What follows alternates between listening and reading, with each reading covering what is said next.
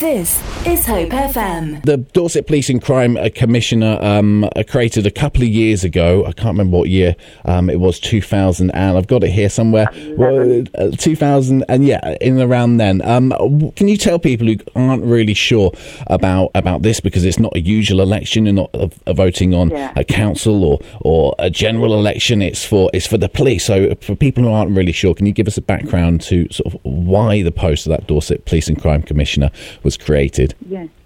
Oh, absolutely. Yeah, it, it came through the Police and Reform and Social Responsibility Act in 2011, uh, which introduced uh, the Police and Crime Commissioners uh, and panels. And basically, this is um, they introduced measures to make sure the police are more accountable through oversight of a directly elected individual.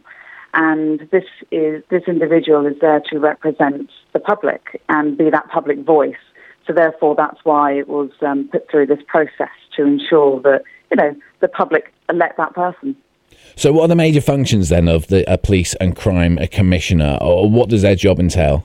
Um, well, yeah, there's there's there's an awful lot of um, oversight when it comes to crime and policing, and, and one of the first things that you do within your uh, your first days is to pull, pull together alongside the chief constable a crime and policing plan. Um, so what we look at doing is uh, developing uh, our workforce, looking at resources and infrastructure, uh, talking about police capabilities, tackling serious crime, um, obviously, of course, improving public accountability, a really important part. Um, importantly, as well, supporting victims giving them a voice and, and reducing antisocial behaviour and crime and preventing those through strong partnerships. Fantastic. That's a sweeping view, of course. of course, um, we'll we'll get a bit a bit more into like um, th- those challenges um, in area both um, in terms of tackling crime and also for the uh, victim support Yeah. um, as well in a little bit. But what um, you yourself, Claire, um, um, why why specifically um, uh, do you want to and say uh, stand for the the role of a Dorset Police and Crime Commissioner? Yes, oh, thank you for asking. So, yeah, it's um, well, it's more than just a political race for me. I've developed my career around public service um, for communities, tackling crime and ASB for over 15 years. So, I've worked as a police special constable for several years. I worked for victim support. I currently lead a team of community safety specialists across the southwest, including Dorset, as an antisocial behaviour manager for a large housing provider. Um, so, yeah, I contributed on a national platform in tackling county lines through contributing to Home Office reports, uh, leading the way with domestic abuse, um, uh, new initiatives, and uh, tackling drug dealing, hate crime. And I currently actually sit on one of the Dorset Police and Crime Commissioner scrutiny panels. I joined that before I, I stood.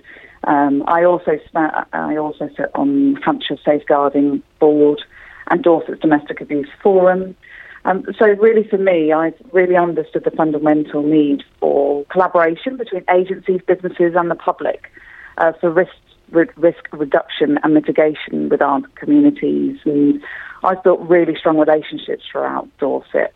Um, and furthermore, that's just what's brought me to where I am today. And to cement all of that exper- experience, I did actually get an honours degree in public service, which is, you may ask, what, what on earth does that mean? It's a, it was a specialist degree uh, giving me the skills for strong governance and management of a public service. So naturally, it brought me to where I am today because I really, really would like to um, have influence on a local um, and national level and really just put those skills in, in housing communities and policing um, to good practice in such an important role um, and really be a voice for the public. And uh, you know, like I said, with my experience within within Dorset as well, really knowing the difference from area to area, I think will really aid somebody in this in this role. You mentioned a, a, a lot of things um, there. Um, Yeah, challenges. just No, all good on. things. You uh, from um, antisocial behaviour, um, uh, domestic abuse, um, county lines, and also uh, community uh, policing as well. And we'll try and uh, maybe Yeah. delve into all, all of those points in a bit more Sure. in the time that we've got as well. But we'll start with community policing, um, and particularly the role of PCSOs, because w- when they came in initially, um, there was maybe in terms of like the public perception, they didn't really know what they were. Um, maybe there was Okay. um, a bit of uh, people did, not understand what their, their, their sort of their their role was. that people were focusing in on the fact that maybe they didn't have the power of uh, arrest and stuff, but they have proved to be um, uh, pretty important in some areas. What are your views um, mm. on the role of uh, PCSOs?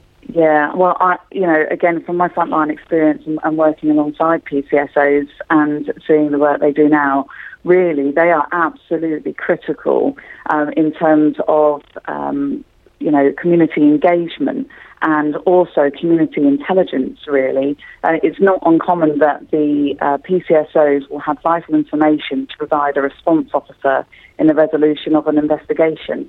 Um, so really, they are absolutely key. So I'm very supportive of uh, PCSOs. I think they're they're absolutely vital. Obviously, I think we would always have to consider and and, and monitor their, uh, you know, because obviously they they are limited on their mm. on their tools uh, and powers. Um, and also that has some safety concerns as well, doesn't it? Really. Mm. So I think that's something that needs to have continuous review. Um, however, in terms of their role itself and what it was meant to do, I, I actually would, you know, and, and because I have seen that front front line and in practice, it is very, very um, important to the bigger picture. In terms of the community, we've also seen um, a lot of uh, police stations um, close. I'm thinking of places like um, uh, Wimborne or maybe um, uh, Ferndown um, as well, um, to name but only two, um, in terms of places where people can go, or maybe sometimes in the case of Bournemouth, there is a, a telephone outside um, yeah. the front entrance to the police, and maybe um, the public don't feel that they have a, a space or a place where they can uh, be face to face and to talk to the police directly. What are the those sort of challenges in terms of um, having that sort yeah. of central hub where people, the public, can um, can, can speak mm. to speak to the police and engage with them that way? Yeah, absolutely. Um, well, just just to, to really hone in on on the um, having open, you know, offices at stations. I have to say the footfall when you looked at the figures was very low. Mm. Um, so really, you've got to be looking at what is the most efficient way of running, you know, a public service. And really, um, you know, I know it had mixed reviews at the time of stations closing. And, uh, you know, we would all like to see um, more visible policing. I don't think that really necessarily means for the stations to be open. And like I said, it's low footfall. It doesn't make, um, yeah, it doesn't make financial sense.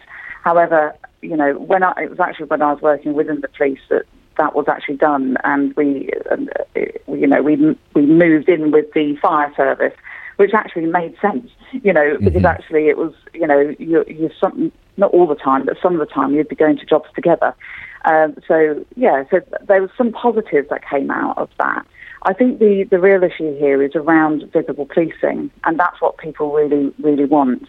And that's, that's certainly a priority for me if I was successful. We've got to have more visible pre- policing, and we've also got to improve our reporting as well. You know, I've spoken to lots of residents who you know, find it really frustrating getting through on 101. So we need to look at other solutions as well and have a much more kind of forward-thinking approach to a better uh, engagement with our police service. Um, so yeah, so in terms of there's two things really. I think there's a visible policing improvement that we need to be focusing on, and also the reporting tools. And just going back to the um, policing figures, let's not forget, and again, I was working in policing at the time, is that 500 police officers were lost from Dorset in austerity, um, which obviously at the time we understood part of the reasons behind that. However, you know, several years later, we'll be giving 166 more officers through the Uplift programme. However, it's safe to say that isn't enough. You know, we've got a growing population and we're an attractive tourist destination. So we, we do really need to be lobbying for more funding for Dorset Police. We'll talk about um, antisocial behaviour and also uh, drugs right now um, to other things you mentioned um, in the reason yeah. why you were uh, standing for, for this role. Uh, we'll start with your plans to, to reduce um, misuse of drugs uh, resulting in crime from uh, the drug industry. You mentioned county lines uh, before, mm. sort of strategies um, and, and policies and views around that. Yeah, I think in, in terms of county lines, uh, Dorset is out of all the counties in the UK, Dorset is in the top 10 mm. um, impacted by county lines. It's absolutely a, a, policing priority. And actually, I must say, uh, uh, housing community safety specialists, the teams that I lead, are absolutely critical um, in the resolution and in the um, I suppose, uh, rectification of those those types of cases.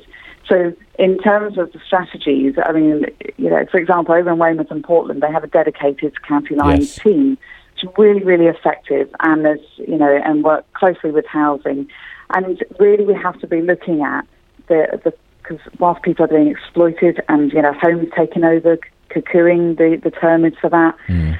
we need to be looking at really breaking the cycle. So, for example, there's some amazing work with St. Giles, which really works with the young people in particular who are exploited through this crime and who often end up with criminal, um, you know, criminal sanctions, yet they are literally being groomed and exploited and often with violence.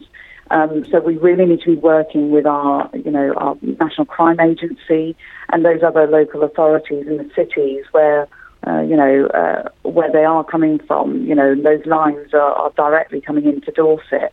Um, so there's an awful lot of work going on already, but absolutely strong partnership working, and all partners have to be really, really aware of how serious that crime is and put interventions in place early. Um, but I do think we need to start at the very top here, and that's, you know, National Crime Agency, we need to be doing a lot more work in regards to cutting out those drug lines in regards to sort of street use, um, you know, yeah, there's a lot, lots of thoughts around that. I think a lot of people would agree with me in, in saying uh, we've certainly lost the crime on, on cannabis or lost the um, fight against cannabis mm. use already. Um, and, uh, you know, what are we going to do about that? How are we going to reform that? And, and how's that going to look like in the future? Because we can't keep ignoring the elephant in the room where that's concerned. Um, also another in terms of other drugs, it's you know we need early intervention. We really there's an enormous amount of information out there and initiatives um, that we can use to work with our you know with our local community. Um, you know, unfortunately, those who are you know uh, substance misuse is part of their life. Um, we really need to go in there early and offer support plans and really try to engage with them on a much more local level and not criminalise all the time. Because even the Justice Minister himself says that actually, if you increase sentencing, it doesn't actually no. uh, reduce crime in ASB. We've only we've only got a couple of minutes left, but there's still some points sure, that I want okay. to, I want I want to touch upon, um, including the fact that obviously uh, coronavirus lockdown has affected a lot of people and maybe um, has as has been seen uh, in the news, um, uh, maybe changed. Uh, the, the, amount of numbers, or at least in reporting, in terms of uh, domestic um, of violence. Um, uh, thoughts uh, thoughts on those numbers and those those rise in domestic uh, violence cases, and how that's going to be dealt with out of lockdown um, and beyond in non in non COVID times as well. Yeah, um, thank you for, for raising the question, and it's something I've been very close to for, for a number of years certainly in the last 12 months in the pandemic, we saw an alarming increase on a global scale of ending up to 50%. Um, more locally, you're looking at 25, 30%. Um, it is, but like you rightly pointed out, it's not just a pandemic issue. It was there before, and um, it is really, really alarming. And to put it this way, uh, we attend daily meetings in terms of domestic abuse high risk victims. They're coming through daily. Um, so we really, I'm really supportive of a current uh, prevention program called Drive. Uh, this is an intervention program uh, for serial perpetrators of uh, domestic abuse. Um, so really, that this is the type of thing we need to get involved in. We can't expect our, you know, the victims and survivors of, of domestic abuse to uh, fix all of their problems. You know, they're always expected to move, uplift the children from school, you know, move them halfway around the country. You know, it's just not acceptable anymore, and we're not willing to accept that as a solution. We have to go in at the root problem.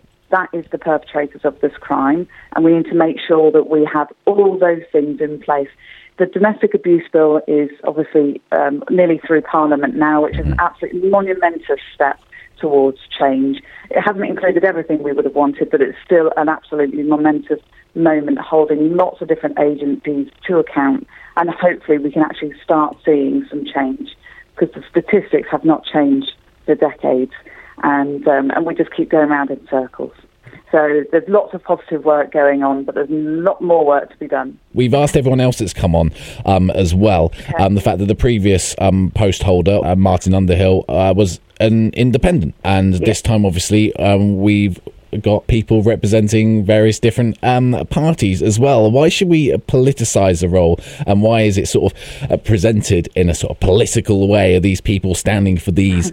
parties when um they eventually become the police and crime commissioner um they're meant to be in, impartial anyway what why is it that um it's Yeah. these parties going up against each oth- each other like this why is it politicized like that Do you know, it's a really interesting question, and one of the reasons why I stood, I couldn't, you know, I, I think if I was going to stand for anybody, it was going to be the Greens because they, you know, they are, um, they have lots of good, good early intervention ideas, and they really get to the root problems of things, which is, you know, we can actually see some um, change. But in terms of the question, you know, just to note, actually, the Greens don't whip, so I'm allowed my independent voice. Okay, that's very different to the other parties. Um, in terms of this, the process is not set up very well for independence unless you're wealthy and know a lot of people in powerful positions. Um, you know that that could influence how you you would stand. Um, I do agree, though, to to a point where um, you know you, of course, politics. I do. It's been really interesting for me in this process. I was standing because I have relevant experience. Um, and actually, you know, when I look across the field of PCCs, that isn't always the case uh, of relevant experience in crime and policing. So actually, it's been as, as, as eye-opening to me as it has for other members of the public. Um, but I can assure you that the reasons that I'm standing is for the right reasons. This is Hope FM.